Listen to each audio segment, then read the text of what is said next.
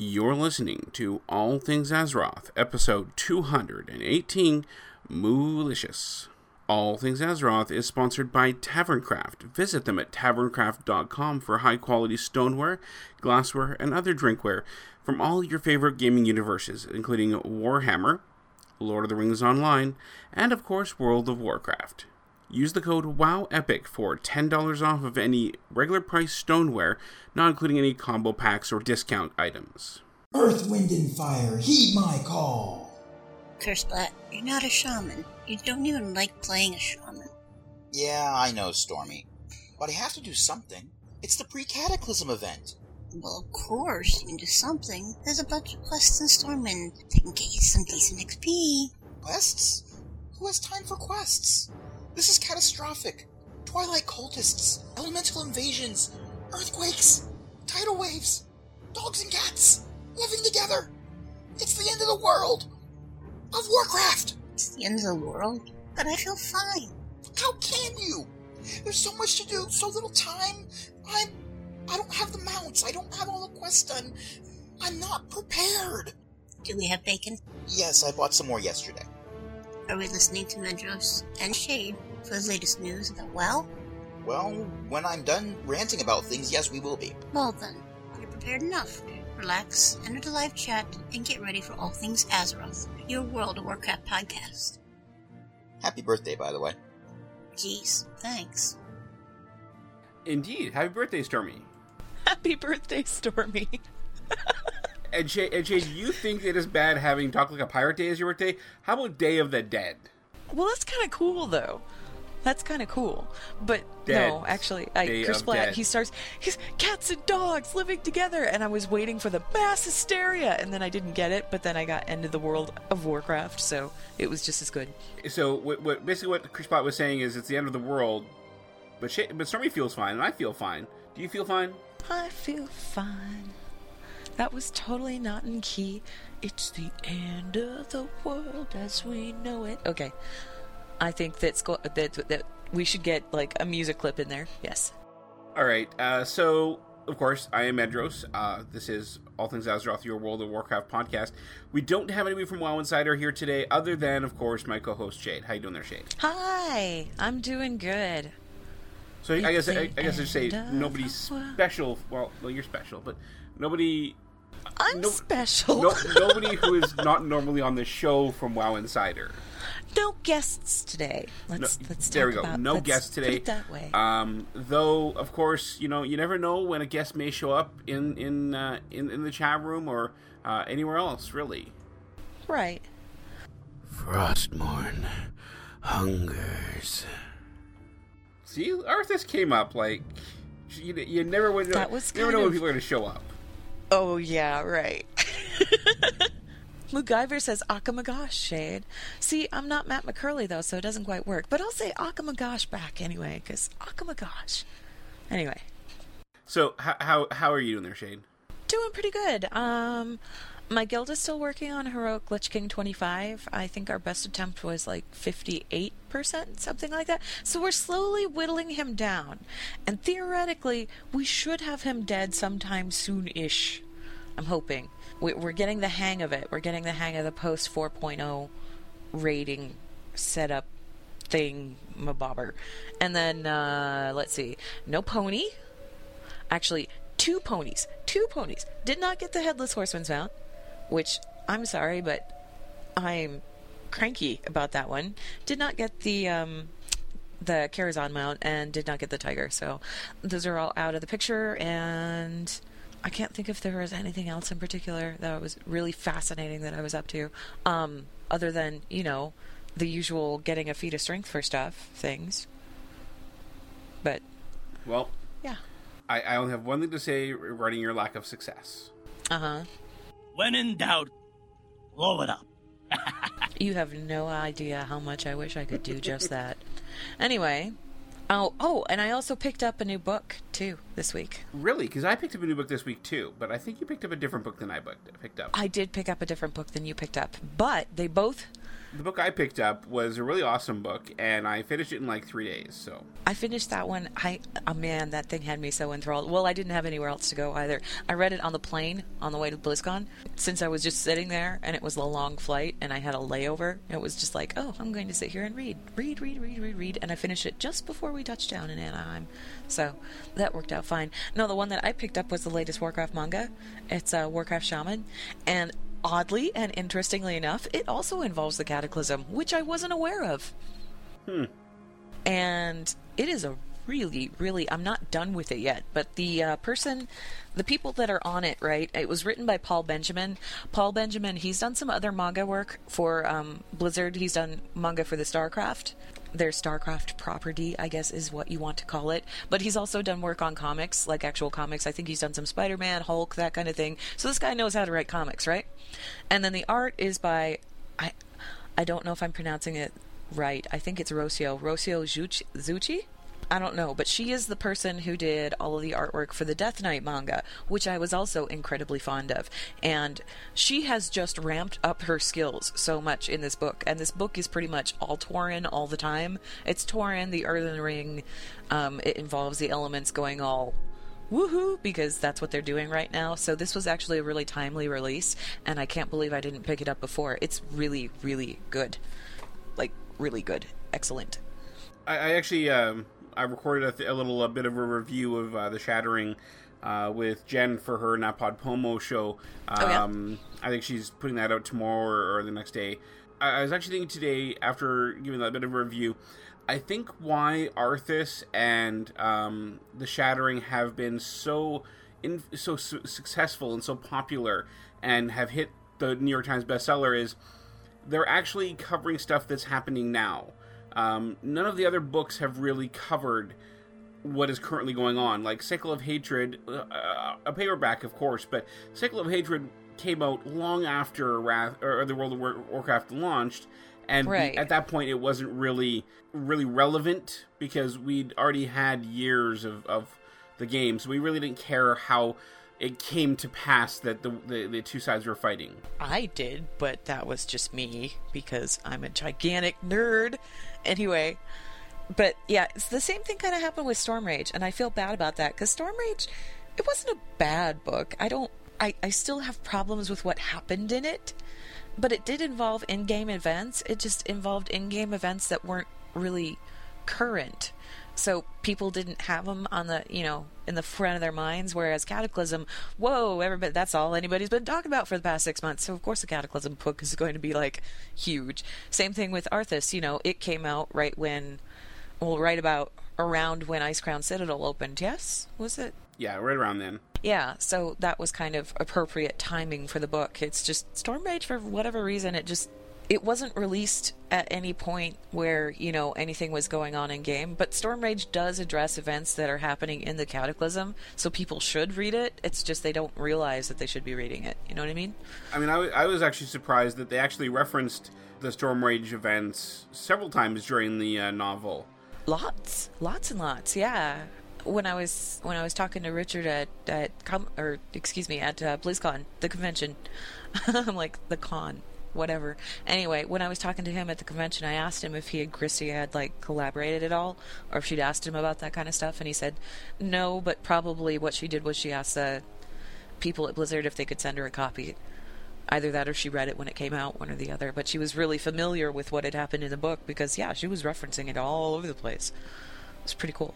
Before we before you talk about the book and the stuff that the news is, that has happened in the last week, I do want to talk a bit about our sponsor, and that sponsor again is the great folks over at Tavern Craft. They have made some really awesome, really epic, and of course legendary uh, stoneware mugs, uh, steins, whatever you want to call them. They're really awesome products that you really, really should check out. Um, right now, like I mentioned last week, if you use the code WOW EPIC, you can get ten dollars off of any regularly priced stoneware product uh, that is not part of a, a, a discount, like a group discount or a bulk discount or anything like that. It, it's basically a way to save a bit of money. And I know a lot of people from our show last week went over to that site and really, uh, really went wild with that. And that's a really awesome thing for them to do. Now, I know a lot of people who are really upset because they they originally w- had expected the Murloc Steins be out by now, but um, I am told those are coming out in the next couple of weeks, and uh, um, I think you're really gonna like them. I'm looking forward to getting mine whenever uh, whenever I do get at uh, get it, and um, I will definitely be doing a review on the show here as well. We'll be having an interview with uh, with one of the people over at Tavern Craft uh, just to discuss what is coming up, what is out, and just get a feel for what kind of quality you can expect when you buy one of the Tavern Craft Steins. Like I said before, they make those in the Warhammer, Lord of the Rings, and of course the uh, the World of Warcraft world. They started out with World of Warcraft, and that I'm I have to believe that's still one of their biggest best sellers. So definitely check them out. Um, they still have lots of really cool steins available, and we definitely want you to, to let them know that All Things Azeroth sent you. So definitely use the WoW Epic and let them know that uh, that you did hear about them from All Things Azeroth because um, they're really really helping us out by supporting us. Uh, they gave us a, a stein to give away last or a week and a half ago at our uh, at our BlizzCon coverage, and they, and we have lots more stuff that's coming up as prizes uh, in the next uh, in the next month or month or so. So definitely check them out, and uh, of course, as I said, let them know uh, that you heard about them from this very cool and awesome podcast. think that they're absolutely gorgeous myself, so I almost can't can't even imagine drinking out of one of them because they're too pretty. I, I can definitely see that. I mean, I would uh, I, I would be nervous about drinking myself. So Doesn't mean I wouldn't if I had one. I'm thinking about getting one now because I'm like, Of these are really cool. And now I have a giant box of them sitting in my room, so I'm like, there's lots of them right here, and they're very pretty. I'm sure they'd be happy to send you another one when you uh, use that code Wow Epic. I, except I just ordered a new keyboard, so I have to hold off on my purchases until next month. Probably pick one up for myself for Christmas. It's a Christmas present from me to me. Haster says the only reason to have a stein is to drink from it. Here, here. Yeah, well, I mean, I know there are people that collect the decorative ones. Anyway, so we have stuff to talk about today, don't we? Yes. First, I want to give my thoughts on on a book. Now, Ooh. I want to warn everybody: there is going to be significant spoilers this episode. Yeah. From here on out, consider this entire episode possibly very hoi- very spoiler heavy. If you are planning to read The Shattering, you may not want to continue listening. Right. We are on the official countdown to Cataclysm here because the pre event just started, so expect that we will be talking about Cataclysm at any given point during the show, and, you know, keep that in mind. Anyway, so the Shattering. What'd you think? On your guard. Danger approaches! Guard yourself. Beware. Run away!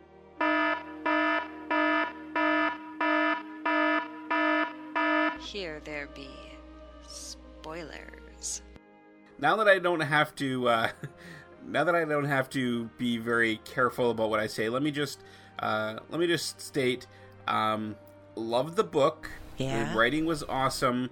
Really, really enjoyed her her writing, as I always do for every story she writes. Uh, every story I've ever written, that Christie Golden has written, has been really, really awesome. That said, an, an author that can write a character into a book who dies within, let's say, 100, 150 pages, and you miss that person, and you wish they were back, and you mourn their loss, I know. that is an awesome freaking writer, okay? I know. well, I, she just really brought everyone in that book to life, including Anduin. Yes. Like Anduin. Holy crap. Who knew?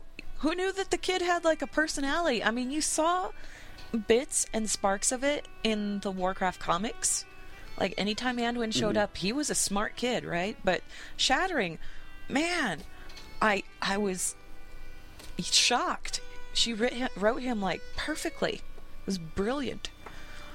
yeah, I mean, the the Anduin side of things, the the Magni, Bane, you know, tying all this Oh. stuff up, Thrall and, and Aggra and uh, all that stuff. I mean, I, I was just blown away how awesome it was. I really, really loved reading the book, and as I, you know, people who read on Twitter were, you know, when I first said, you know, my first few thoughts as I was kind of really getting into the book uh, a few people questioned me, you know, because I I don't recall exactly what I said, but it was it, was something that could be could be taken as a negative. You said something about how you wanted to stop reading right there. Yes. And I was like, Because I knew why it was would coming. you want to stop? Because I knew the arena battle was what was coming. and Yeah. I'd already seen two people lost. And I was just like, I don't want to lose anyone else. I don't want to see anybody else die. And I know what's going to happen. I know what is coming. Because everybody knew what's coming. You know, everybody knows what is. It's been it's been out there for a while. I don't want to say it outright directly. I, I really don't want to, you know, say anything outright directly as far as who did what. But there is death in this book, and there is tragedy in this book, and there is a lot of it. There is. And and the line that she wrote uh, for Cairne near the end. Oh, the one that I mentioned in yes. Um, In the interview, I who yeah. live by honor died by deceit or deception or something of the sort. Can't remember the exact line, but Yeah. that line was just like, oh no, no, don't, no. Now, now I'm gonna, now I'm missing you even more. Like, oh no, no. Moogiver saying as long as Anduin doesn't get turned into another Ronin. Moogiver, Anduin is smart. He is not a warrior like his dad. He's not a hothead like Garrosh. He's not a hothead like his father. He's not.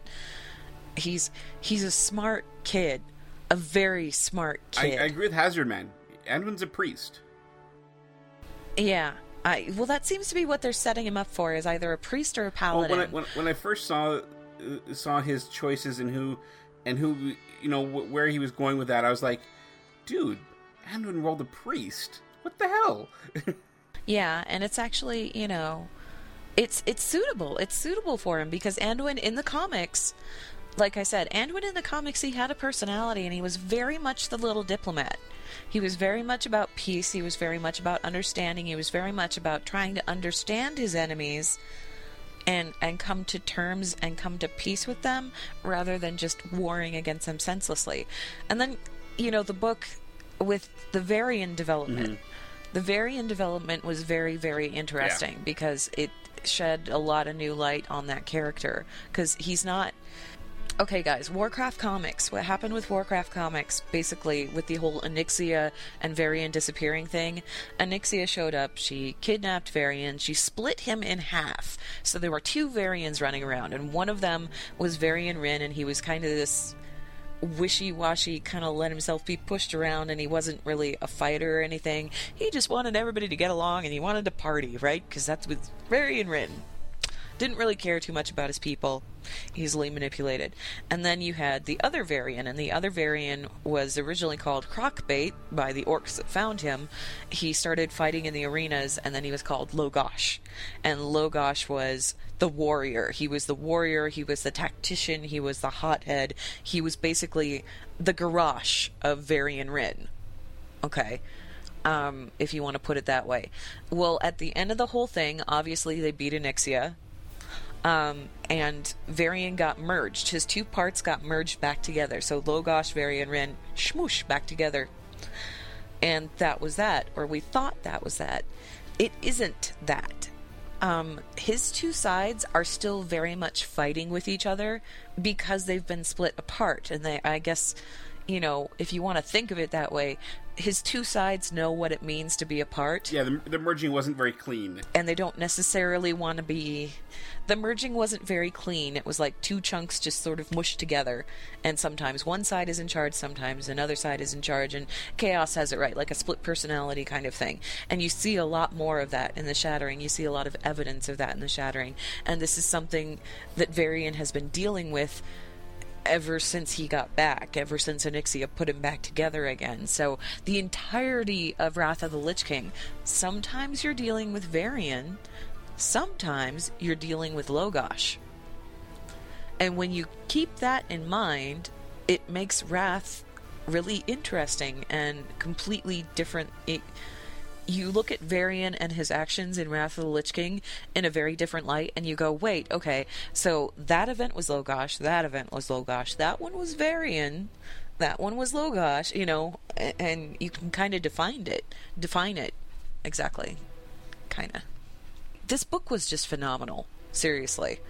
I, you know, I've always said that Last Guardian is my favorite. I think The Shattering is definitely tied for first. Uh, definitely. I mean, it was definitely a really awesome book. Um, I really enjoyed the stories. I really, en- I enjoyed reading the stories. I didn't enjoy how deeply I felt I got into them. And I mean, like like you said in the pre-show, there, Shade. there were a couple of times when I was very close to wanting to cry, like because the characters were lost that I was very sad to lose. And, and the character of Aerin, the, the dwarf who protects and Yeah, and- Anduin. Shh, don't give away too much. I already told. I already gave my spoiler warnings. I, I, I, I take no responsibility for anybody who, who gets spoiled. But um, that character was but I don't think that you should use. for sure. Yeah, that character sure. was written very, very well.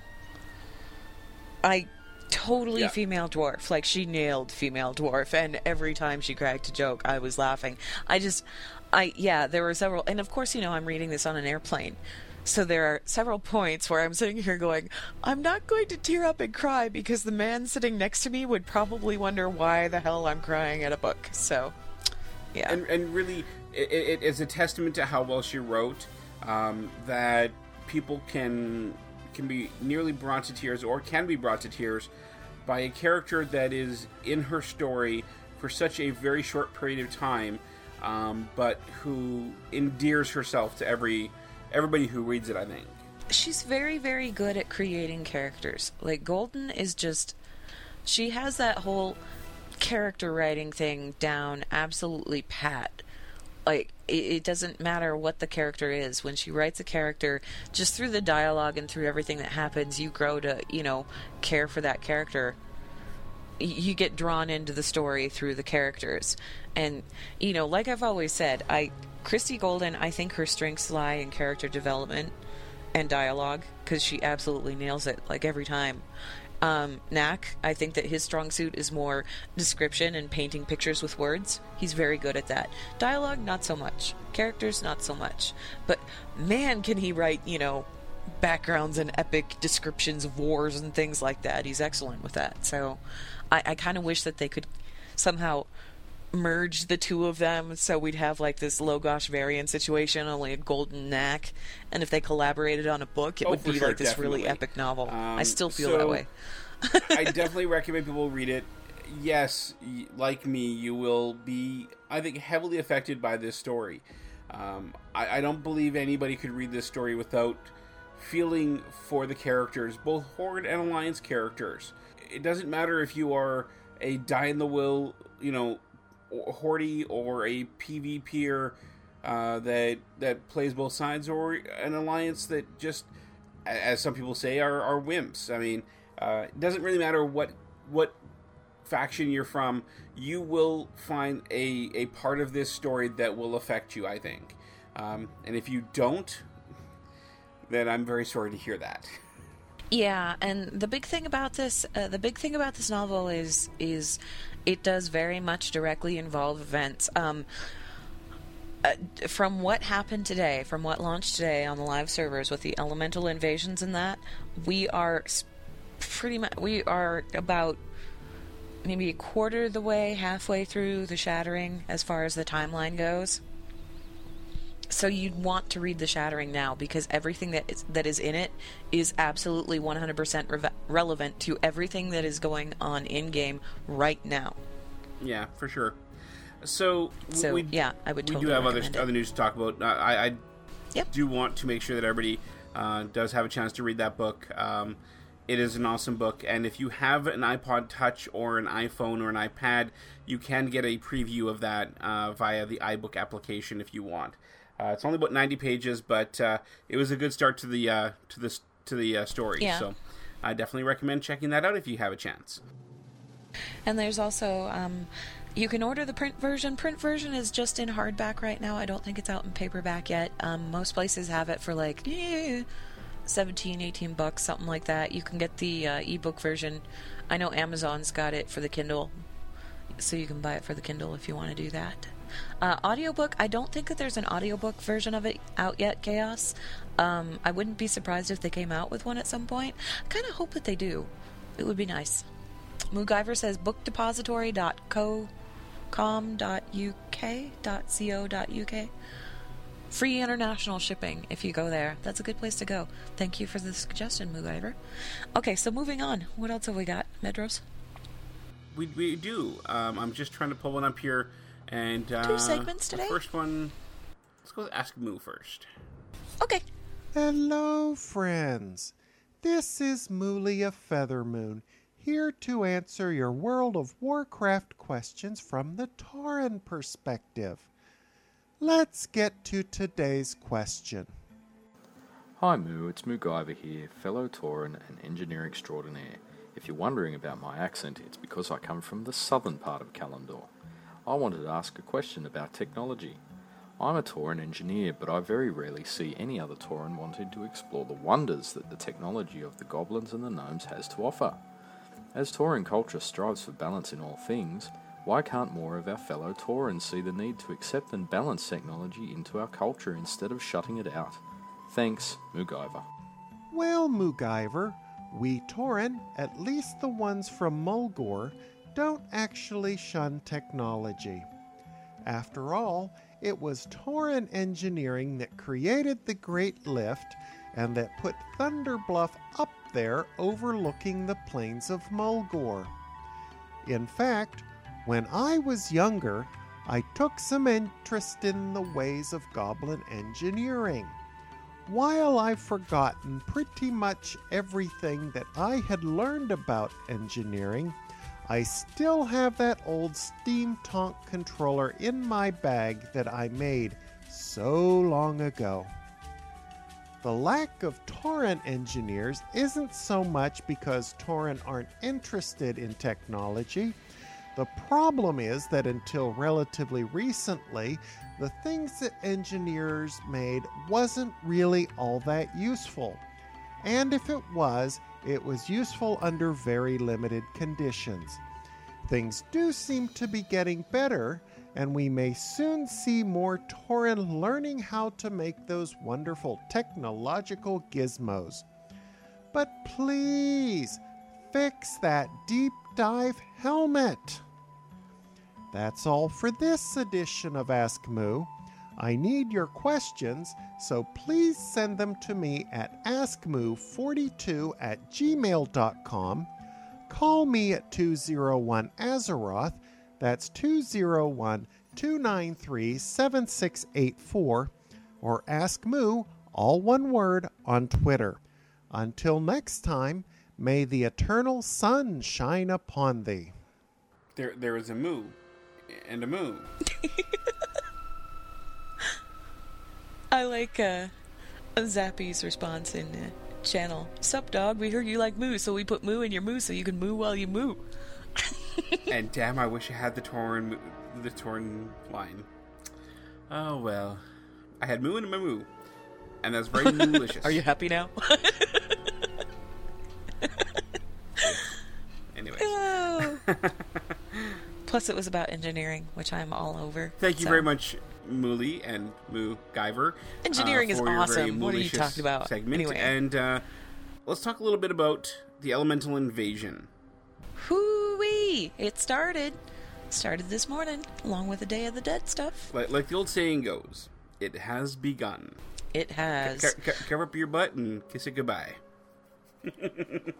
if you have any I, I said this on twitter earlier if you have any any old world quests that you have not completed that you want to get done do them This is your now deadline. because this is the beginning of the end which is really creepy to say but it is it's the beginning of the end guys as the uh, as the intro we played said, uh, it is the end of the world as we know it. So yeah, you, you, consider yourselves on notice. If, if there's anything you haven't gotten get done, your butts in gear you need to get it done. yeah it's now. it's it's going away so yeah what's what's going on right now uh, the earthen ring have shown up which actually the earthen ring play uh, a large part in the book that i picked up warcraft shaman um, it's all about the earthen I would imagine ring so since they're shamans. Right, it's all about the Earthen Ring and how they're dealing with this cataclysmic conflict as far as the elements kind of um, acting up, as it were. Uh, very good manga. Recommend people pick it up. But uh, the Elemental Invasion, it has started. Uh, you can pretty much you can go to any of the major cities. Uh, I believe it's Stormwind for Alliance and it's Orgrimmar for Horde, and there are people posted there, uh, Earthen Ring people. You talk to them and you get a series of quests to investigate some stuff that's going on because there's these Twilight cultists that are hanging around.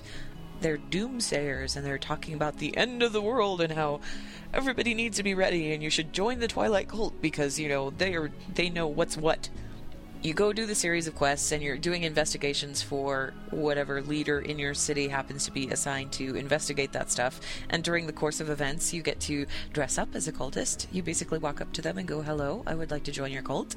And they give you a happy dress, and you put the dress on, and then you go look at some other things.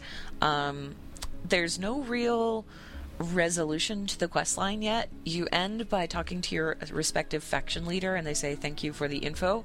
And that's about the end of it right now, from what I've seen. Have they done the big rift thing yet? Because I haven't seen any evidence of the big rifts. Have you? I'm not sure what you mean, sorry. Okay. I, Well, I really haven't had a chance to look into too much, unfortunately, due to uh, Ah, uh, gotcha. due to work and such. So Okay. Well, eventually, what's going to happen is there's going to be this massive elemental invasion in the capital cities. Uh, these giant elementals will spawn. You will want to defeat the elementals. If you are too low level, there are portals that you can take to book it out of town because they will kill you. Um, and you want to stay safe. That's why the portals are there to keep you safe, so you've got an escape route. Um, once you kill those elementals, portals will open up to various zones in Azeroth, and they have special bosses just for this event. You go and you kill those bosses, and they do drop epic loot that is, you know, kind of appropriate to your hero level. There's some cool stuff in there, so you may want to go do all of those. There's also quests associated with each portal. The other big thing that's going on is obviously with every world event that they do, they do have a feat of strength involved. This one is called Tripping the Rifts. Rifts. I can't even say rifts. I don't even. That is a really difficult word for me today for some reason. Anyway, so what you do, you wander around Azeroth, and you can wander around Azeroth, you can wander around Northrend, and even in Outland, surprisingly enough, rifts will spawn at the top of the hour at various places in various locations. There's four different types there's water, wind, earth, and fire. When you kill the elementals surrounding the rift, the rift will die. When it dies, you get a really cool buff, and there's a buff for each different element. When you get all four of those buffs, and you don't have to get them at the same time, you just have to get all four of those buffs at some point during this event, you get the feat of strength tripping the rifts, and it says that you've closed all four rifts during the Cataclysm invasion. Boom, your feat of strength, you're good to go. That's about it, really, though, for right now. Um, prepare to see your cities ablaze. It, it's it's. I've seen it on the PTR. I saw the event on the PTR and I played through it and I killed a couple of the bosses on the PTR. And the events are really, really amazing. Like they just outdid themselves. They're amazing. There is going into Orgrimmar and seeing the entire city just in flames was fantastic. It, I can't even describe it. Just wait, guys. It's awesome. Yeah, I'm I'm really excited to see what's happening. I I admit I did a, a few quests and stuff.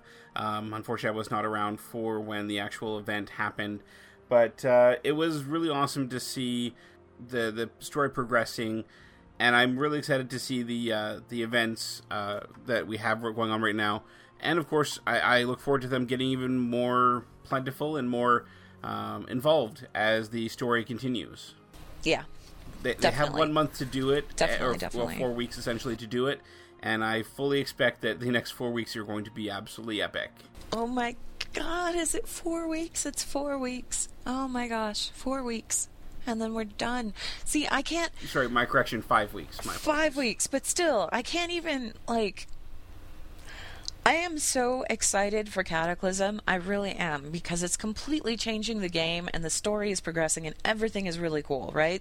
Played through the beta. The beta is fantastic. You guys are going to love everything about this expansion. I, I can absolutely guarantee you're going to love everything about this expansion. But there is a tiny, tiny part of me that's going, "Oh my god, I've invest, you know, invested like almost six years playing this game.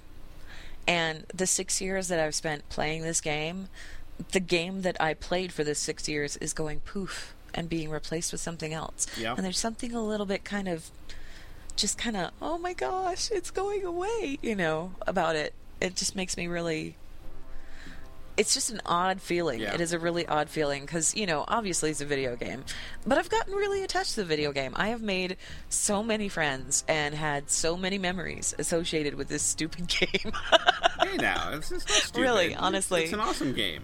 it's not a stupid game, but I mean, it's like video game. And, you know, obviously, you know, during that six years that I've been playing, so much has happened to me in my life. Uh, but the game's Yeah. always been there. You know, it's always been there. When I wanted to go play, I could go play, kick around, raid, do some RP. It was always there. And, and now it's, it's still going to be there, just a different incarnation. So that's going to be a little weird. They're Just wiping the slate weird. clean and starting fresh, and I think that's uh, I I think that's definitely something that a lot of players are excited about. Yeah. I, I think a lot of players will roll new toons, and not just you know the new class race combinations, not just Worgens and Goblin, but human rogues and and dwarf paladins and if you've ever wanted to play yeah if you've ever wanted to play a different class if you've ever wanted to re-roll if you've ever wanted to you know just start over with a favorite class it doesn't have to be a new race class combination. You can play whatever you want. The starting zones everywhere. The leveling zones everywhere. 1 to 60 everywhere. Completely different absolutely entertaining engaging and just so well executed the whole way through. Yeah for sure. Really. So yeah i don't know. I, I there's part of me that's like really excited and there's part of me that's just going but i don't want it to go away forever. It was supposed to be here forever you know? Ah but nothing lasts forever shade. No no no Actually, let me just uh, let me play the second intro we got for today's show because I did put a call out earlier on Twitter Oh, yeah. uh, about four hours before we, we went live with the show here and asked people for intros because I figured that since we had an elemental invasion, we needed something cataclysmic as an intro. And this is one that was sent in by our good friend Haster, um, and this is his a- attempt at an intro for all things Azeroth. Uh, so here you go. Cool. Prophecies of doom are in the cities. The earth quakes. The elementals are running wild. It can only mean one thing. It is time for All Things Azeroth, your World of Warcraft podcast. And now here's your hosts, Medros and Shade. That was a That was pretty that cool. That was, a that was a cool one. Yeah. Uh, and and both Chris Blatt and Haster will that you'll see you'll hear their uh, intros between now and uh, the day Cataclysm launches. So i love that bit of music too that bit of music is awesome for sure. So do you have a trivia question that we can ask our beloved audience? Do I ever have a trivia question for you? Yes, actually, I do. And I have loot cards, and wow, we're down to like the last of the last of the loot cards. We've got enough for another about the rest of the month. But that's cool. So, yeah, trivia question. I am going to post this in the chat channel, obviously, so that we're avoiding that little lag problem. If you have won the trivia contest in the past, I'd say, what, like three, four weeks, something like that? What are we doing? I would say if you have won uh, since the beginning of October, you cannot win again this month. The show, at least. If you won the trivia contest in the month of October, please do not answer this question. This is for people that have not won. Uh, just just to clarify, uh, to those who are uh, uh, in the chat room, this does not count if you won at BlizzCon. That was, spe- that was special coverage. Does not count towards that limitation. Just so we're clear, Okay. All right. So because I gave I gave away a bunch of prizes then, uh, like sixteen prizes. I, I can't expect everybody who won there not to be included in this. That, that would limit a lot of our audience. Okay. Okay. Well, I am going to go ahead and post the question now, and then I'm going to tell people what the question is, and we should have an answer immediately. All right. Oh, I, I, I think Skull already got the answer. I'm sorry. No, he didn't. okay, so since we're talking about the shattering and the shattering and, and Orgrimmar and orcs, I decided to ask an orc related question. I want to know what the name what name Durotan was going to give to his son prior to his abrupt demise. Durotan's son originally had a very different name. What's that name? Kuno, Uh, not that's a quite. good question. I, I, I think I think a lot of people don't know it. Uh, Ooh, we got one. We got it. Have we have an answer, but uh, let let's let's see if anybody else is able to get that because I'm not sure that person may not be eligible. Let me see here. Uh, somebody else said it too. so we we have two entries. Uh, three, we have a third entry. So uh, that one of those three will likely win. Uh, let Okay. me just okay. Uh, Check Zappy and. Mulgara. Bo- yeah, Zappy and Mulgara both won the same show. That was episode two fourteen, uh, and that was. Let me just see here. It was early October. So uh, the prize then goes to uh, Arette of Misha. Aret of Misha got the correct answer. The answer is Go'el, which you find out if you do this really epic quest chain out in Nagrand. Guess what? If you want to do that quest chain, do it now. It will be going away. All right, so uh, Arrest of Misha, I need you to pick a number between one and four. So one, two, three, or four, and post the uh, post the answer in the chat channel so that I may pick a card for you. And they chose three. They chose three. Ooh, my chat isn't scrolling. Whoopsie. Okay, so uh, one, two, three. Arrest of Misha. You have won a paper airplane loot code I'm from sure the she'll be WoW very happy with that. TCG. Uh, what I need you to do is I need you to send an email to shade at allthingsazeroth.com and I will get you that loot code after the show. And congratulations. for sure. So we we do have other news this week, though admittedly not as big as what we have talked about already. Nothing is as big as the world going kablooey, but we still have other stuff. We do have one more segment. We do have some voicemails to get to. First off, um, we now have playable female warrior in the beta. Now you have played it. previously you previously given your thoughts on these uh, characters, these NPCs, as looking like chihuahuas and Lego butts. Give me your thoughts on what they look like now. They fixed the butt. It is not a brick butt anymore. It is actually a female butt, which is cool because I don't like looking at square butts. I think it looks really weird. uh, as far as the face, they have done a lot of refinement work to the face. I still think th- that the profile looks vaguely chihuahua, but it's just the slope of the forehead to the muzzle. There's like this weird round bump thing going on that makes it look kind of chihuahua in profile, but uh, uh, head on, it looks really nice. And all of the um, holes that seem to exist in the head, where you could see like straight through the head and things like that, those are gone now. So they've kind of put the model together. Um, I actually played through the entirety of the Worgen starting experience as a Worgen chick, so that I'd get that whole experience. Um, sniffing, there's a big bug right now where if you're playing a female Worgen, occasionally you will hear like over and over and over again, over and over and over and over and over again.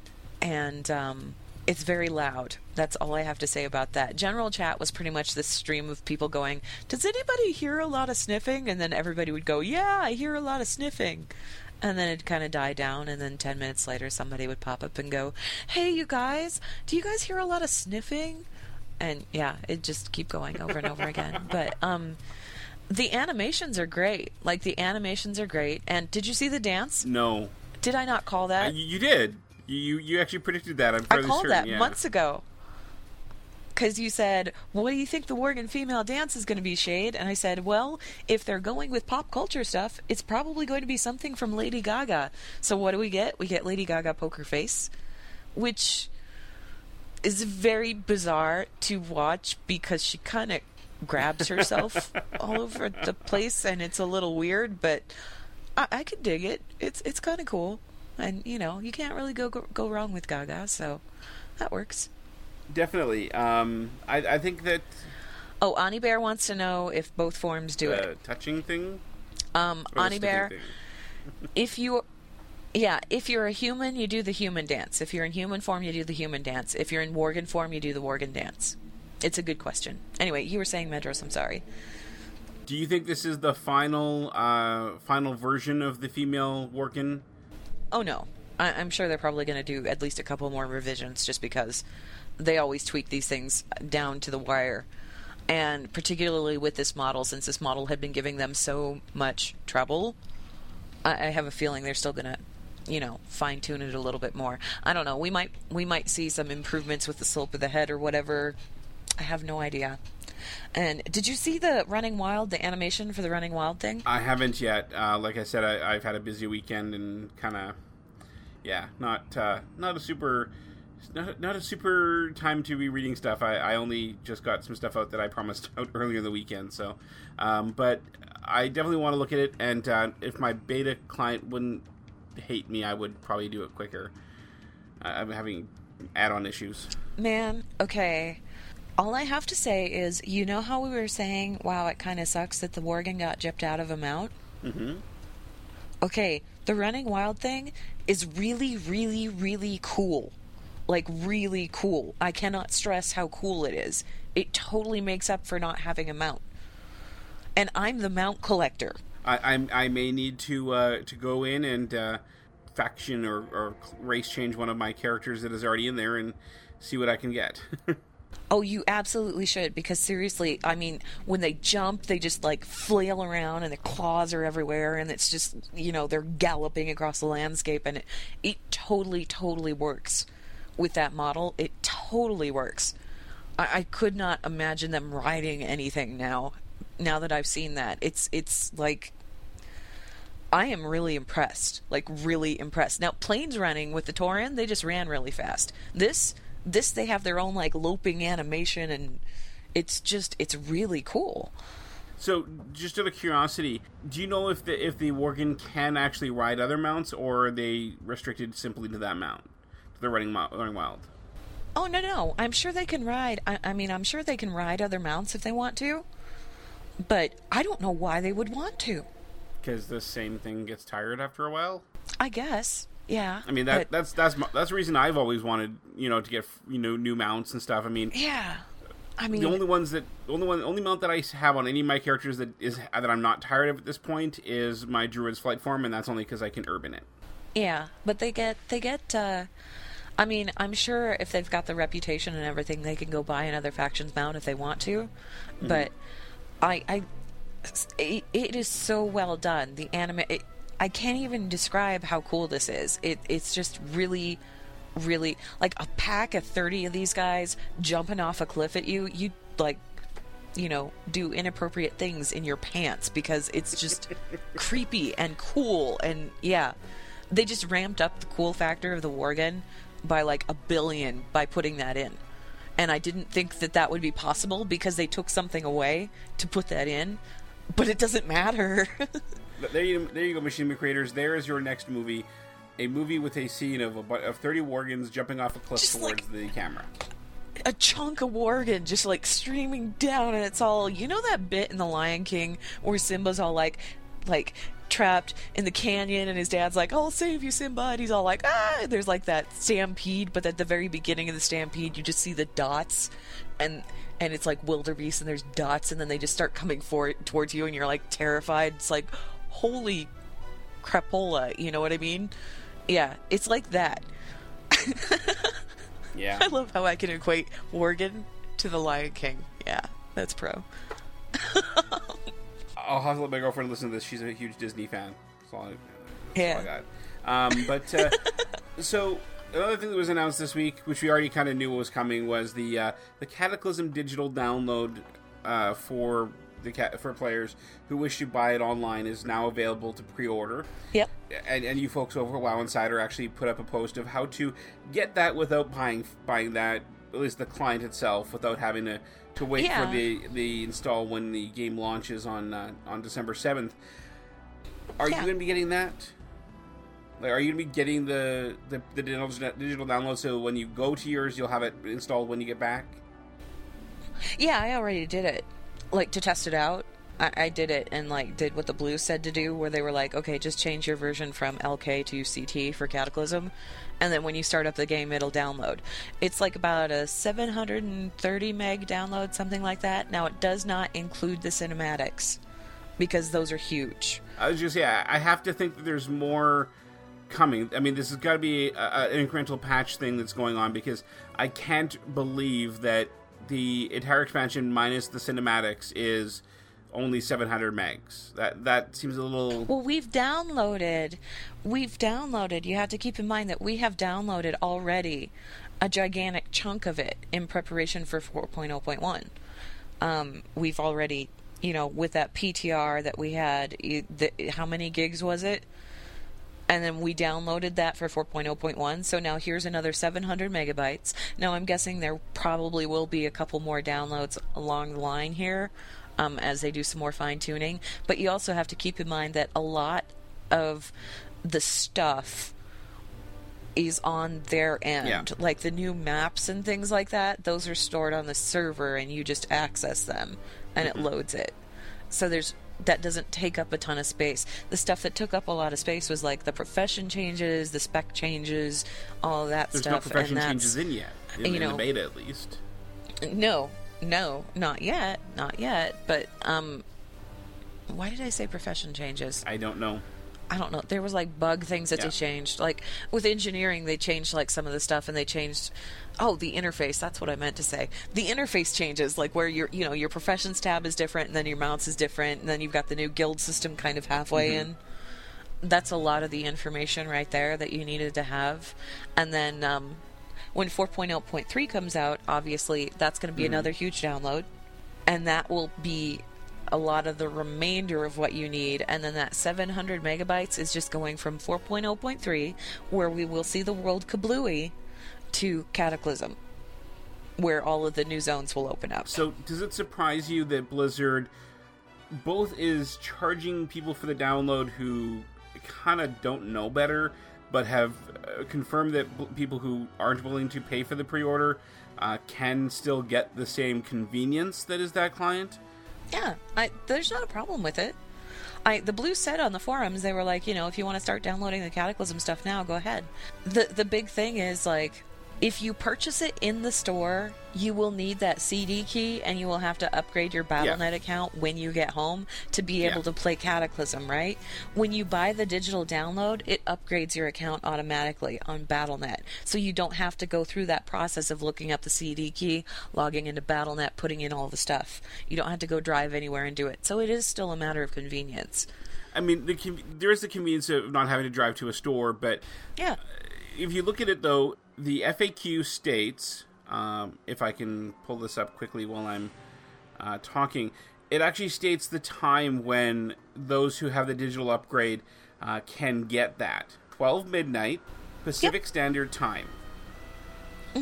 So if you play, if you, you say you're in New York, your friends go to midnight launch, come home, say they get home one o'clock in the morning, they install the game, takes another hour, unless they have done this workaround to get that beforehand, and they're playing say at two o'clock. If you got the if you got the digital upgrade beforehand, you have to wait another hour. No. If you take it home, install the game, they still aren't going to be able to play it because they don't turn the servers on until midnight Until- lo- midnight server time. This says midnight Pacific. No, no. Maybe that's what they're doing this year, but that's not what they've done in the past. It's in, in the past. no, it's, it's what they're doing this year because of the digital download. When they flip the switch on those servers, the second they flip the switch on those servers at Blizzard, if you got the digital download, you can log on and play. If you bought the game, you still can't play that game until they flip the the switch on the servers, right? So basically, they're making everybody wait for up to three hours in in North America to play. If they're on the East Coast, sure. That You know why? Because you're on the East Coast, and guess where Blizzard is? Blizzard is Okay, in Irvine. that's- that's- Hello, that- they're based out of that's California. That's never been the issue before. every every server reset, every Mm-hmm. server restart, every server maintenance, every server everything that they've ever done since day 1 has always been Pacific Standard Time. Always. Except the expansion launches. The expansion launches have always gone live at midnight server yeah, time. but it doesn't matter. Going through Bernie, going through the dark portal, you could do that at midnight server time if you had your game, and people had their game early because Amazon delivered them. They aren't going to let anybody start playing the game before anyone else. Basically, when they flip that switch, that switch is going to flip for everybody. Period. Then I would imagine they will probably change that time to to be midnight Eastern time. I No. can't see them making people in in New York and the Eastern Seaboard wait for three hours once they bought their game to play. I don't see them doing it. They aren't going to do that because then they're also, you know, they're screwing people out that are on Pacific time that can't pick up their physical copy of the game until midnight. They That's aren't never been an issue for them before. they though. aren't going to turn on trust me they are not going to turn on the servers until everybody can play and especially the people in california because that's where they're based I I would be interested to find out why they made that decision this time because they've never done that before.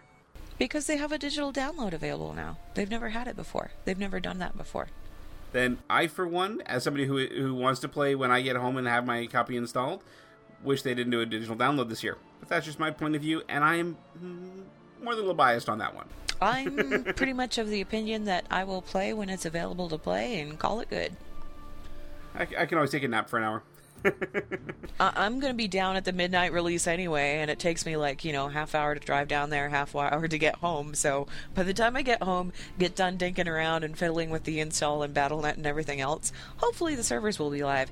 Now, I I am also a rational person, and I realize that the second those server lo- go- servers go live, 12 million people are going to try and log on.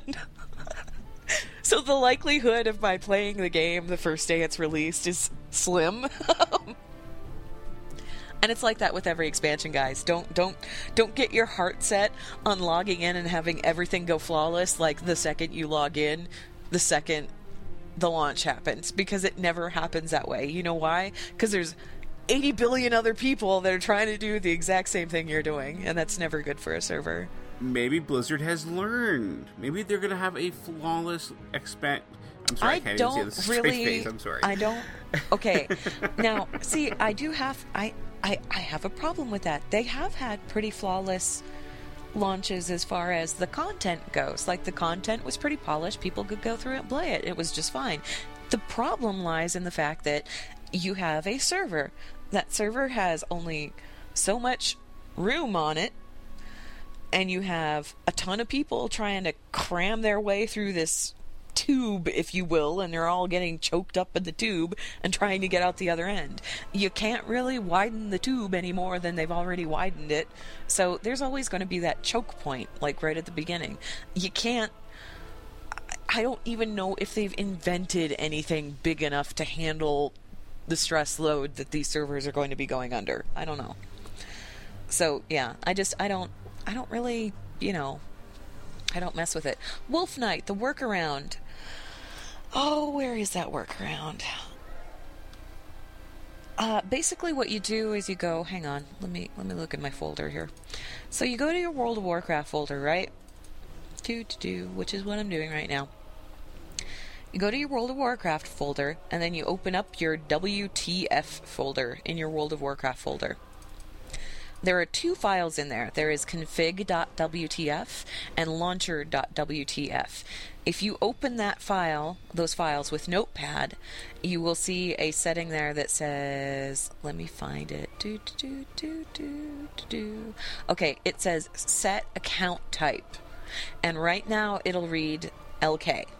You want to switch it to CT on config, and you want to switch it to CT on the launcher.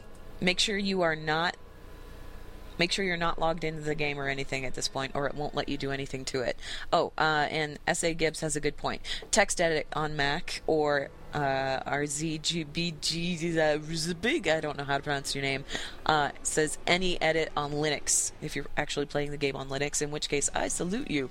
So yeah, change your account type from LK to CT for Cataclysm and then launch the game. When you launch the game, it'll start the download. Once it's done, it'll revert itself back over to LK as soon as you log in, but it, it doesn't matter because you'll still have the data. And then you're good to go. I, and I just linked to this story for those who don't have memories like great memories like I do, um, and want to actually read the story. um, but uh, it, it's going to be interesting when uh, when that goes live. Um, I'm very interested to see what Catal- what Cataclysm is going to be like and see what uh, what ends up happening. Yeah, I don't like I said, I don't really set my my standards like really really high on launch day. I don't I have I have trained myself to learn not to expect brilliance the first hour or two of a launch or even the first day of a Mhm. launch just because it never goes smoothly. And it's not just blizzard it's like other mmos that i've played you know. Launch day has always been one of those wow everybody's online and trying to do everything all at once and the internets are very slow. Well there's not really much you can do about that. So And um, R- Razorbug in our chat room says that uh, if BlizzCon live stream is any indication of server capacity, is going to be bad, as Total Biscuit pointed out. And I would just simply point out that Blizzard is not DirecTV, Ravy, or whoever the hell was running those streams.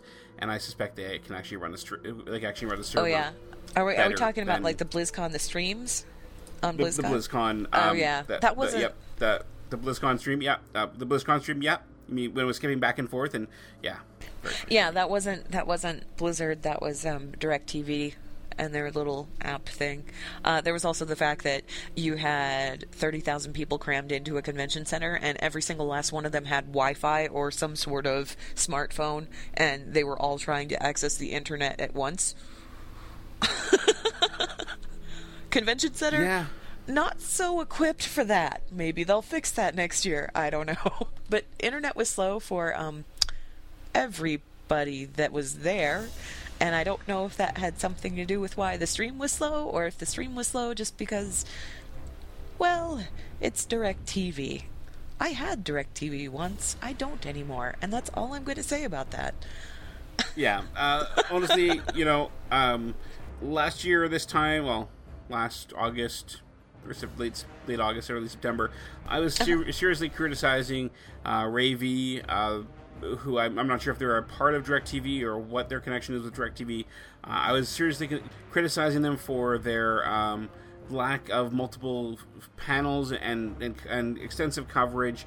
Um, now I'm I love the criticizing them fact that for they covered everything. Oh, great! It, it was great if Yeah. you could actually see what you're wanting Well, to see. now the thing is, is through November seventh, I believe you can still log in on the website and you can check out those panels. It doesn't really help though because some of those panels, like uh, the feed's a little odd on them, but it was just recorded odd. It had nothing to do with them. It's just when they were recording the panel, the panel didn't quite record right. but when you're doing something live like that, you can never like double check it and obviously you can't really do a second take either but if there's any panels that you missed or if there's anything that was like lagging horribly or stuttering or anything like that chances are if you go log in on the website right now you can take a look at it i that's how i got you know caught the lore panel was i you know went back logged in on my stream and checked it out there because it had the whole thing even the parts that were skipping it had the whole thing so including red shirt guy Indeed, and uh, we, we want to congr- congratulate Redshirt, um, lore fact checker guy, whoever, whatever his name was, for uh, getting his own I knew NPC. what his name was. I really, I wish I knew what his name was, because like, that was funny. I uh, people people are like simultaneously applauding this guy and making fun of this guy, and I really don't think that you should be making fun of this guy. I honestly, anybody who is making fun of anyone that asks a question at a panel, I there's something that you should understand, right? When you go to ask a question at a panel, that panel has like 10 to 20,000 people that are sitting there around you watching you ask this question. You have a microphone shoved in your face by some random person that you don't know. You can barely see the people on stage because there are bright lights shining in your face. And then you have the added distraction of hearing yourself as you're talking because it's broadcast over every giant screen that's out there. So you sound a little weird, you're a little bit, it's a little off putting, it's a little disconcerting, and on top of that, you're nervous anyway because you're asking, hello, the Blizzard developers, a question that you wanted to ask them. So you're going to look a little awkward. I don't think that there's any way that you can not look a little awkward. Definitely, I, I I'm not sure I could have been as uh, as even voiced as he was, um, talking to Chris Metzen and Alex Afriospi. Um, I definitely commend him for yeah, it. Yeah, Razorbug. Razorbug is asking, did Redshirt Guy just ask a question or try and attack the speaker? I'm reading confusing things. Basically, what happened with Redshirt Guy. Redshirt Guy, much like me, um, I'm going to call him Crimson Tunic Lad now because somebody commented on, on the post that I made and said, he should be Crimson Tunic Lad. And I'm like, that sounds awesome. Makes him sound like a superhero. So, yeah. Much like me, he read The Shattering on his way to BlizzCon and finished it just before BlizzCon. And he noticed that in The Shattering, it lists Falstad Wildhammer as the leader of the Wildhammer, which he is in vanilla. Um, this was something that we actually commented about on the show. Was that uh, Falstad, for some reason, he wasn't in Aerie Peak anymore, but he wasn't on the Council of the Three Hammers in beta. He just kind of vanished, and we didn't know where he went. Um, instead, on the Council of the Three Hammers, he had Kurdran, and Kurdran's the guy who's hanging out in Shadowmoon Valley. So it was a little weird that Falstad, had just disappeared, right? So this guy reads The Shattering, and in The Shattering, it makes direct reference to Falstad being the leader for the Wildhammer that's on the Council of the Three Hammers. See, here, here's where I. Now that I've read the book, I actually have a, a, a bit of a disagreement with his statement. Oh. Book states that almost like to me, it was almost a suggestion. Well, Falstad can do it for the Wild Hammers, and Muradin or Brann can do it for the Bronzebeard, and Moira, since you know you're the you're you married into the Dark Irons, you could be the Dark Iron representative. But it doesn't actually state that he was. Just it, it seemed like you know, okay, well, we're, we're in the planning stages. We're going to throw out this idea and that idea, and we'll see what comes to pa- pass. So I wouldn't have taken that to be he is a part of it. Just that is, you know, that's what would work out at this point. Um, I definitely think they could have come up with, with a story as to why Kurdran had returned from uh, Shadowmoon Valley and uh, taken up that post. Okay. Well, here's the problem with that, Medros. So Mr. Mr. Man gets up and asks his question. Crimson Tunic Lad steps up to the microphone and he says, I just finished reading The Shattering, and it says in The Shattering that Falstad is going to be on the Council of the Three Hammers, but he's not in beta, and he's not even at Aerie Peak. Where did he go? Okay. Metzen and and how do you pronounce his name? Asfriabi? Is that Afriospi? I, I I don't know if anybody really knows other than him. uh, Maybe. I- okay. Alex. We'll just call him Alex because that's simpler. So Alex and Chris are sitting up there and they listen to this question, and Alex goes, "Well, he's dead, isn't he?"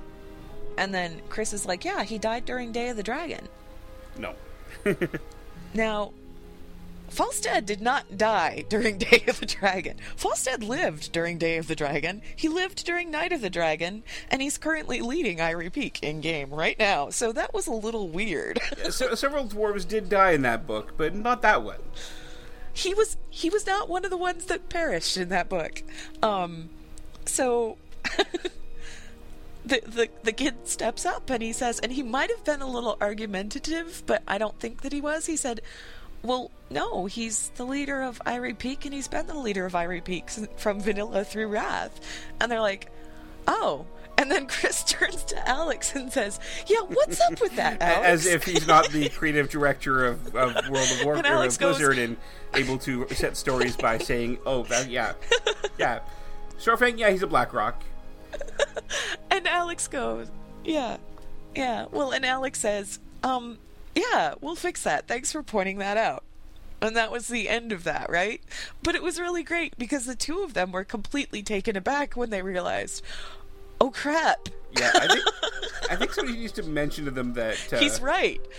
Why didn't we yeah, have a fact checker on? a, a Huh? fan just owned them badly. Uh, yeah, well, and and you know, it, it's sort of like the whole thing with um, it's not on the same scale as the whole thing with Burning Crusade and the Draenei, or people pointed out, hey, didn't wasn't didn't the Eridar corrupt Sargeras, not the other way around, and then Metzen had to come forward and apologize. It's not on that same scale, but it was still really funny seeing this guy ask a question, and the answer was, well, isn't that character dead? But he's not, and they should know that.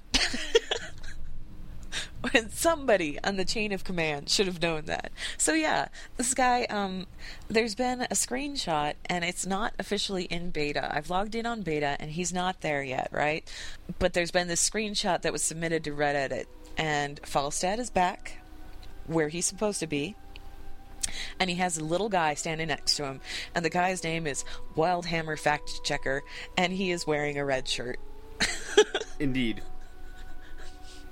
So yeah, I hope that stays in live too. I hope it's not just a beta thing. I hope that stays in live because that's pretty you, cool. You never do know. You never do know.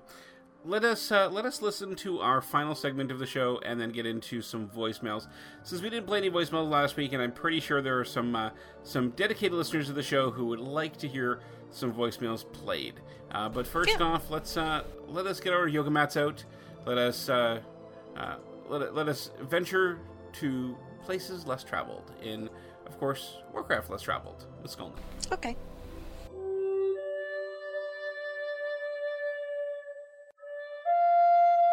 Warcraft Less Traveled. A World of Warcraft time capsule dedicated to the exploration and discovery within WoW. The Eerie Grave at Beggar's Haunt. BlizzCon 2010 has come and gone, leaving little doubt what kind of manners and type of house guests that Deathwing will be to Stormwind. In the week that followed, Hallows Eve again engulfed Azeroth with its orange pumpkins, non-stop buckets of sugary treats, and some strange headless fellow who seems insistent on burning down Goldshire, if we give him the chance. Yet, for all this heightened insanity over cinnamon licorice and candy coated chocolate bacon, I'm going to suggest that we ride off to explore a spooky corner of Azeroth under a Hallows Eve moon. Beggar's Haunt is a nearly unknown location that is hidden away in the northeastern forest of Duskwood at coordinates 9135. From Darkshire, an explorer can head east down the road towards Deadwind Pass, make a left at coordinates 8442 at a secluded path heading north through the hills. This creepy setting comes complete with a solitary guard tower, a few stone archways, dusty gate, a translucent waterfall, and two massive watchers that appear to guard a single unmarked grave and each watcher looks similar to those that appear next to the dark portal in the Blasted Lands. Quite often, anyone stumbling across Beggar's Haunt did so by complete accident, and once here, a strange sense of awe can easily engulf an Azeroth explorer. The only sign of life near this destination are two Horde faction named level 40 orc NPCs. They guard the front of a gray, stone colored guard tower. The tower, called the Apothecary Outpost, is near the corner of Deadwind Pass.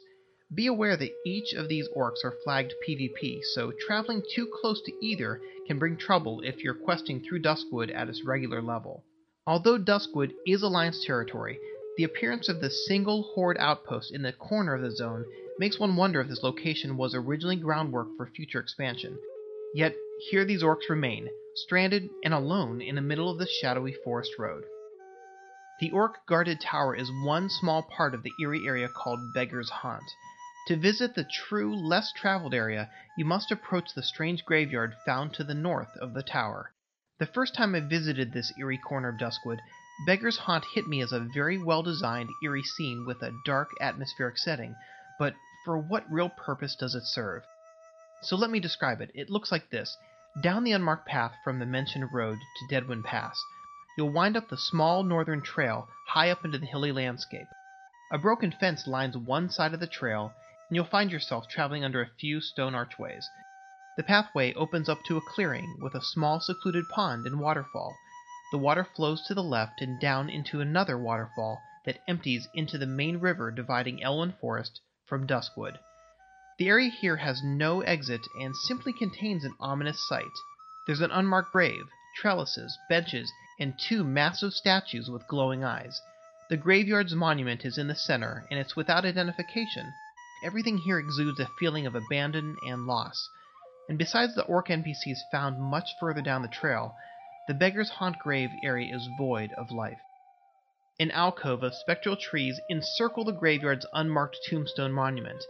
There is no indication who is buried here, why the towering watchers are placed in this specific grave to begin with, or why the area was given the name Beggar's Haunt. and I've also had no luck in finding proper lore ties to this location as well. But at the end of this Hallows Eve week, and even though these questions may not be answered, there is no doubt that all Warcraft less traveled explorers should make a midnight journey into this, one of Azeroth's most eerie and haunted locations. Feel free to send your show comments, questions, and travel and destination suggestions to warcraftlesstraveled at gmail.com. My name is Skolnick, and until next time, remember to travel safe, plan your forsaken wedding in Beggar's Haunt, and leave only footprints. So, what's interesting about Beggar's Haunt, the thing that I found the most interesting and intriguing about it, was that uh, it is the only place in Duskwood where the sun shines during the day. Really? It's actually lit. There is sun. It's kind of neat. Hmm. Always something good to know. The other thing is, in Cataclysm, there's actually a guard for Beggar's Haunt. Um, he's called the Unknown Soldier, and he's a skeleton, but he's dressed in Alliance armor. There's there's no other indication as to who he is or anything, but he sits there and he guards Beggar's Haunt. It's really bizarre. But yeah, I think it's really kind of cool that like that's the only place in all of Duskwood with all of the gloom and the doom and the everything else. It's the only place that the sun will shine. I only have one thing to say to that. Beneath the shadow of my wings. I love that cinematic so This, much. Okay, thi- guys, sorry. this is what I do when we're not talking. I edit little snippets on my computer. it was actually kind of interesting at uh, at BlizzCon because Metzen said that he did not do the voice of Deathwing. I I thought he did. I thought he That's did. somebody else. Yeah, he said he said that wasn't him. He didn't voice Deathwing. I was like, really, really. Well, then who was that? Because he sounds a lot like you. You know, um, I think he also said that like he didn't voice Vol'jin, but I'm not sure. I don't know. He's he because somebody said, "Oh wow, you do all the voices," and he's like, "I don't do all the voices." And they're like, "Well, you voiced Deathwing," and he said, "I didn't voice Deathwing." So, yeah, I don't know, but I, I swear, this is definitely Chris Metzen. My hatred burns through the cavernous deeps. that cinematic. Every time I hear that cinematic, I'm just like chills. Oh, it's awesome. I love it. I love it to death. Oh yeah, and in the, uh, you know the Worgen cinematic that aired at BlizzCon. Mm-hmm. It's in the beta now. When you go through and you play through the Worgen experience, and you get to the point where you turn into a Worgen, the cinematic actually plays, and it's really, really cool. Oh, it just oh adds all kinds of dimension to that zone. So, yeah, I may have to go back and play that then. I think. yeah, it was. I I finally played through the end of the Worgen starting experience, and I am really annoyed with the end of the Worgen starting experience. But that's all I'm going to say about that. I will talk more about that when Cataclysm actually launches, but I'm not going to spoil that experience for you guys. Well, I'm, sure that the listeners are. Just suffice it to say, I was like, I wanted something to happen, and something else happened instead, and I was very unhappy with that thing that happened. but it was still cool. I'm, I'm sure that those who do not want spoilers, for anybody who does spoil them, th- they will feel this.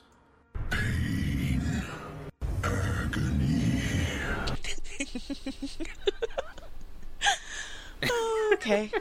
Yeah, you were busy, huh? Just a little bit. So we Uh, got we have a few voicemails here. Uh, let Okay. us play the first one, and this is from our good friend Xander, formerly the Traveler. Okay. Hey, Medros and Shade, it's your good friend Xander, the employee. Yay! Uh, it's uh, very early morning this morning as I'm driving to my new job, uh, training this morning, so I'm listening to all things Azeroth again. I've got a little bit of a commute, definitely not the uh, the seven hours I had before. uh, but I just wanted to say uh, it's good, good to be back, good to be listening to podcasts again, good to be employed, and uh, happy that uh, things are still going well with you guys. Uh, I'm listening to the episode after uh, BlizzCon. Hopefully next year I'll be able to attend. You know, I don't know what it is with Blizzard, but they always find the most inopportune times for me to go. Last year, my son was being born. This year, it was my daughter's fifth birthday. Can't buy a break. Anyway, uh, we will talk to you later. Bye. Well, I'm sure Blizzard would be happy to, to sell you a, a, a, BlizzCon date of your choice. It would cost you a lot of money, though, and is uh, it sounds like you just got a new job. I'm not sure you can quite afford the the cost of choosing your own date for BlizzCon. Don't be rude. And you You're know, BlizzCon him. happens every year. A fifth birthday only happens once, so you know. I know, I know. priorities. However, um, you're looking at well, theoretically, it should be in August next year. So Indeed. start planning now, Mr. Xandar, and congratulations on the job. Indeed, and we're we're very happy for uh, for our good friend uh, who has finally found employment again. Now, uh, this next voicemail here is actually for Shade. Really? Okay. Indeed. Hi, my name is Erin, and I am uh, I play on Misha. Uh, my question is really for Shade. I have got a priest who is holy and disciplined. Um, I don't really DPS well. I've, all my toons are healers. Um, I'm looking to move her to a role-play server um, on the Horde side, and I've heard a lot about Earthen Ring, Sentinels, Argent Dawn, and I was wondering, in your opinion, um, because I've even looked it up on the web. I've seen, you know, one one group will say this server's better, one one will say that is better. Um, I don't really do the role play, but I'm kind of curious about it.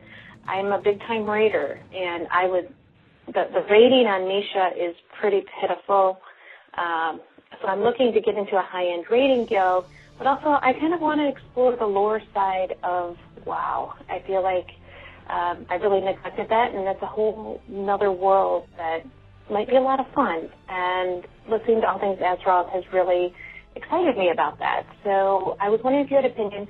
What do you think on the U.S. side, Horde would be a really good role play um, that's good with rating and good for um, a noob? Thanks a lot. So first off, uh, all right, uh, congratulations on your prize. yes.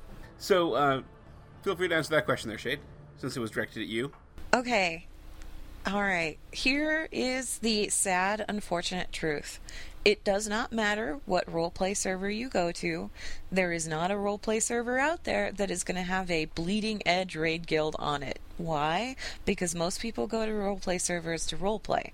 Um, most people that go to roleplay servers are usually a little more casual, and I'm saying that as a raider on a roleplay server. I, I do play on a roleplay server. Um, my guild is top for our server, but as far as United States standings, we're way, way, way down the list, okay?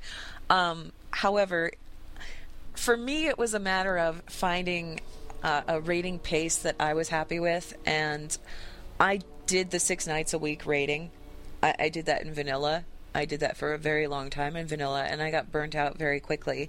Uh, the pace that I've got right now, where we're rating, you know, three nights a week, a few hours a night, um, that's just about right for me. Uh, as far as role playing goes, opinion varies from server to server. And what I would recommend doing, this is what I recommend any newbie role player that's actually looking for some place to go does, is roll a low level alt on the RP servers of your choice. Just roll a low level alt, walk around, you know, the starting areas, walk around the major cities, that kind of thing, poke around, see what you see as far as roleplay goes, see where you fit in. You can't really for something like roleplay where it's very much a social activity, you can't just go off of one person's recommendation. You kind of have to check it out yourself and see whether or not you fit. As far as roleplay itself goes, if you're kind of a roleplay noob, uh, there is actually a column on WoW Insider. It's called All the World's a Stage. That one usually has uh, roleplay hints and tips and stuff on that on there. Too Many Annas is actually another good one to go to for roleplay. I can't remember the doesn't, other ones off the uh, top of my head. Does Netherbane do What a lot of uh, roleplay? Netherbane does a lot of role playing. Netherbane's Alliance, though. Um, and I can't remember what the website is called. Is it Lorecrafted? I believe so. Is that the one that says? Okay, Lorecrafted is another place to go for a roleplay introduction. and that's and that's our good friend Gracier over there. Yeah, if you check out Shades of Grey, I have a series of newbie beginner roleplay posts that are the very very basic of what you need to know about role playing um, and that's grayshades.wordpress.com but I would recommend checking out those different things.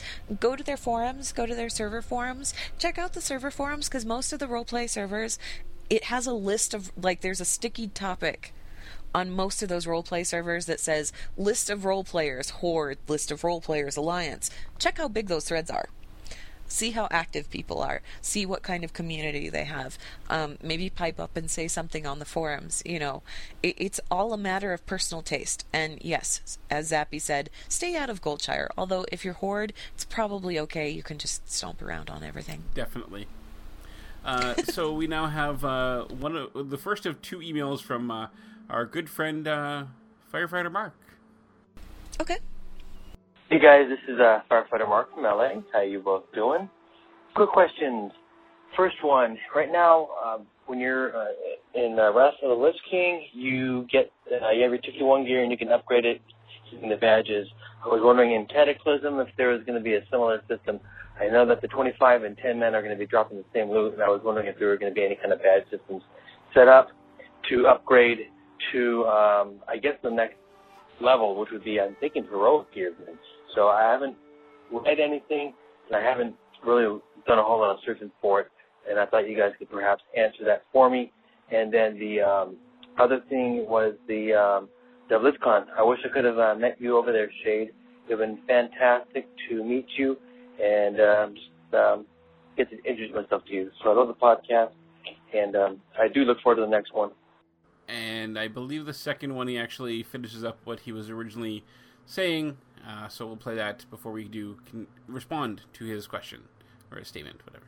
Uh, so here's number two. Hey guys, this is firefighter Mark LA again. Hey, uh, sorry about the last message being so abrupt. Um, I have nosy neighbors, and they were walking down right at me, and they wanted to talk to me. So I guess instead of leaving long messages that last for five to ten minutes, I, I, I leave multiple ones. Um, I, there was one question that I didn't get a finish asking you. Also, uh, is in regards to um, gold. Are we going to? Uh, I thought I had heard that once Cata starts, there was going to be a four thousand cap, and um, I just wanted to get the confirmation from you guys that that was the case because um, there's no reason. I'm right at four thousand, and there's no reason for me to uh, go any higher as far as accumulating gold. I mean, not gold. I'm thinking justice points. Justice points. Um, so I'm right around 4,000. So if there's no reason to go any higher, then um, I'm going to pretty much just stay right around there. So, right, look forward to your answers and your next podcast. Keep up the fantastic work. And maybe I'll get to meet Shade next year at BlizzCon and Medros. Take care, guys. Bye. Thank you very much there, Mark. And uh, first off, uh, you really had me concerned because a 4,000 gold limit would pretty much kill off epic flying, um, 310% speed flying, um, several really awesome I stuff was you gonna can say, buy. I have like five times that on two of my Yeah, but, characters. uh, How's that going to work? And then I started planning in my head. Okay, well, if I mail this to this alt and I mail this to this alt, but even then, and then he specified, or well, actually, I realized that he was talking about points. Um, Mark, firefighter Mark, fire. It, today was like the adventures of firefighter Mark and the nosy neighbor. As far as your first question kind of ties into your second question. Um, you don't get badges in Cataclysm. What you get is points. You get the justice points for, you know, your entry level rating, and then your heroic rating gives you a different tier of points. Um, I forget what those points are called because we don't have them yet Valor. and we won't have them until we get to the cataclysm raids. But the cataclysm raids are going to give you a different tier of points to use. Um, what's going to happen is you will buy all your gear. Yes, the cap is 4,000 right now. I believe that's what the cap is going to stay, but they might change that. You never know. They're still in beta. Hello. They may even change it after the game launches. You know, they need to see how that system works for everybody. But yeah, and um, uh, that's actually uh, uh, the, the the points you're thinking about is valor points. Um, and and the cap we have right now is is what they call called a soft cap. Um, you if you are converting points over to justice when 4.0.1 hit, um, those would you could get more than 4,000. When 4.0.3 hits or Cataclysm, I'm not sure which one, um, that will become a hard cap. So anything, any points you have over 4,000 um, will convert to gold. Now, if you have, um, if you currently have 4,000, you cannot gain more. The only way you can have more than that is if you had them coming in. So it, it- you can always spend them. Um, there, I'm sure there's stuff you can get for yourself, uh, heirlooms for your ro- new characters you're to roll, or something like that. Um, but as of right now, you cannot gain any more points. Uh, anything you anything you do right now will ju- those points will be lost. Yeah, you want to. If you're going to pick up heirlooms, pick them up now. Just go pick them up, spend your badges. You've got plenty, or not your badges, your points. Uh, it's going to take me a while to get used to saying points instead of badges because we've had badges for so long. Badges, badges, badges, badges. Um, where's your sound cue board thing? Because I know you've got one for that. Badges? We don't need no stinking badges. Thank you. I, I, I was just going to play something else, but you can go ahead. okay, so yeah, badges. Don't need no stinking badges. We're on points now. The way that the tier systems are going to work, Valor points. Thank you, whoever said that in the chat channel. I think it was Jeriskar? Jer- Jericho Scar? Jericho Star Scar. Um, anyway, the way that that's going to work is that you'll have your Valor points and you'll have your justice points. Your justice points are the ones that you get from doing heroics and things like that. Your valor points are the ones that you get from raiding. You can only cap at 4,000 of those. When they come out with a new tier of gear, so we're going to start out with what is it, tier 11 now? That was gonna the first, Cataclysm, Cataclysm raid. Um, that- apparently, dungeons will only give you blues. Okay, The first you- epics you'll get is going to be, yeah. Yeah, dungeons will only give you blues. Dungeons will only give you blues. Rating will give you the purples. Um, so when you go to to get your tier 11, it's going to cost your valor points. It's probably going to cost a lot of valor points. So that 4,000 cap, you're not going to stay at that cap forever.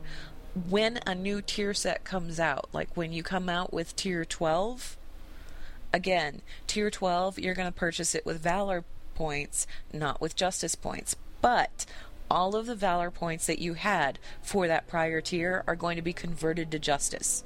So you're going to start out at zero with your valor points again. And this is to keep people from like squirreling the points to use on future tiers of gear so that there's actual progression rather than just hoarding points and using them.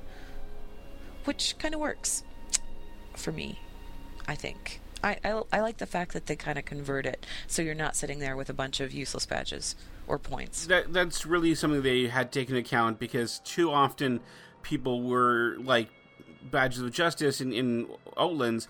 They were saving up everything they could and then spending them all on on badges when the new tiers came out. They tried to avoid that in Wrath by doing the multiple tiers, but that was really confusing and really frustrating for a lot of players. And complicated.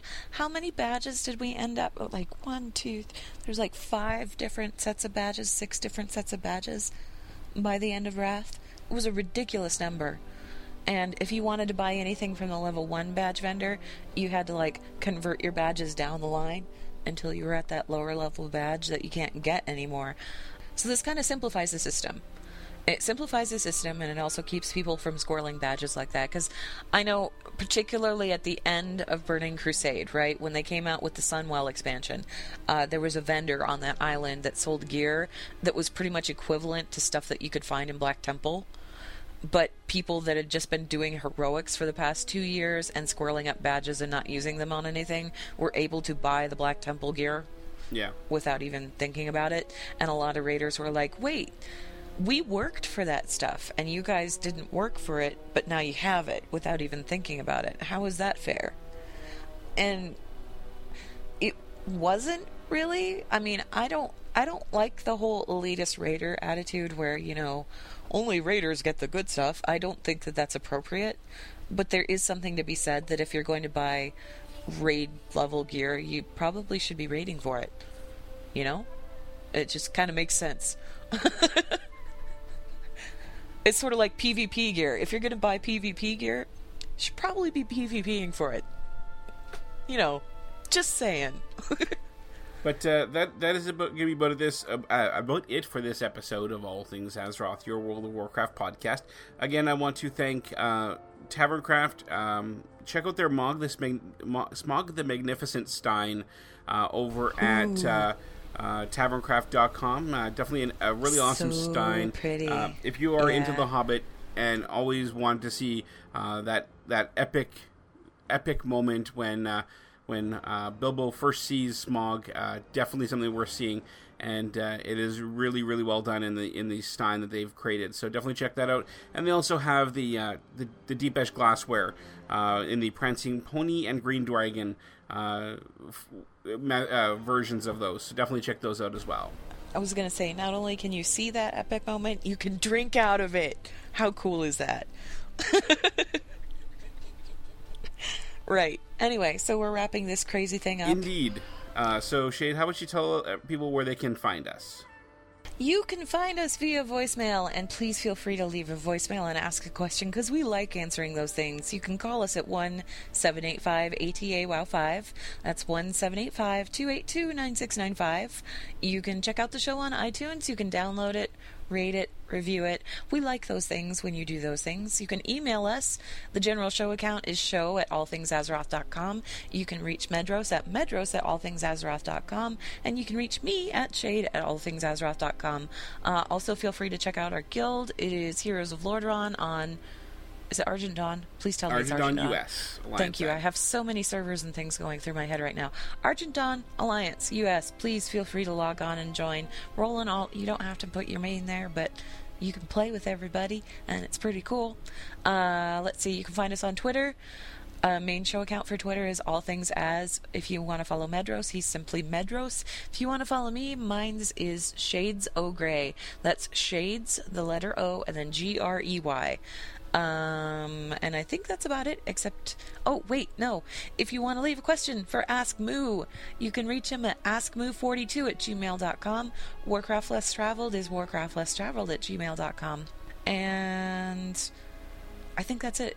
We should talk about DreamHost and tell people that DreamHost is cool, yes? Indeed, and the, you get lots of space on there. Uh, bandwidth, space, all of it is perfect for podcasting, like we do here. Um, I've been with them for a fair while, but even yet, with all the downloads we get for this podcast, I still haven't hit my maximum. I still haven't even hit um, even close to half of my maximum allowable bandwidth per month. Um, and we get a lot of, we go through a lot of bandwidth. Let's put it that way. Uh, so I definitely want to have you guys check them out. They're really um, cool. because they're awesome. And if you use the code Deathwing, you can get fifty dollars off of any new hosting account. That is definitely not pain or agony. It's actually kind of pleasant, so feel free to use it, guys. Indeed. The whole of Azeroth will break. I love that voice. Okay, All so right. anyway, Yes, that's def- it for the show. Definitely tune in for the next All Things Azeroth. And uh, if you guys are only downloading the show when they come out, uh, I would check out the website and check out the feed because um, just before the show releases, I'm I'm putting out the the BlizzCon episodes one per. Uh, show to allow you guys to download those and listen to those if you couldn't be there to listen in person. Uh, listen to myself, Gaz, Pewter, and a bunch of other folks. I was gonna say those were apparently a bunch of crazed madness. I heard things from both Pewter and Gaz because I was on the Obscure Cast last week. you were on you were on their show. So, um, what stories did you hear, and and how quickly do I need to get to to the UK to silence people? it was nothing bad. They were just saying that it was an absolute delight and it was also incredibly fun. And they had like this weekend long house party where everybody was drinking and talking and it was all Warcraft all the time. And I really need to download those and listen to them. I've just been swamped with writing and catching up after BlizzCon. So I need to do it. And you guys should do it too. Yeah, we have the first one out already. Um, that was the opening ceremonies. Um, I'll be releasing the second. That was the Friday night show this week, and uh, we will continue on through those uh, until all three are done, and, or all four are done. Um, and uh, that'll finish up with the epic uh, giving away of the Taverncraft Warcraft Stein. Uh, that was the charge of the Dragon Flights. Cool. Yeah, for sure. And uh, we do want to hear you guys uh, leave voicemails, leave uh, Twitters, leave questions, leave emails, and we will definitely see you guys next time for another All Things Azeroth, your World of Warcraft podcast. And uh, take care, happy hunting, and we'll see you on the other side of. Agony. or something like that. Have a good night, guys. Take care.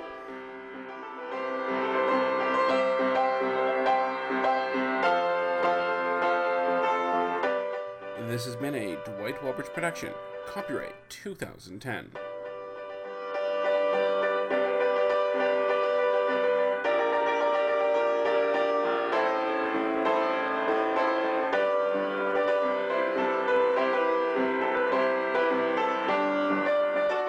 Sean, you you you can play 10 seconds of that song without being without getting me sued, okay? 10 seconds.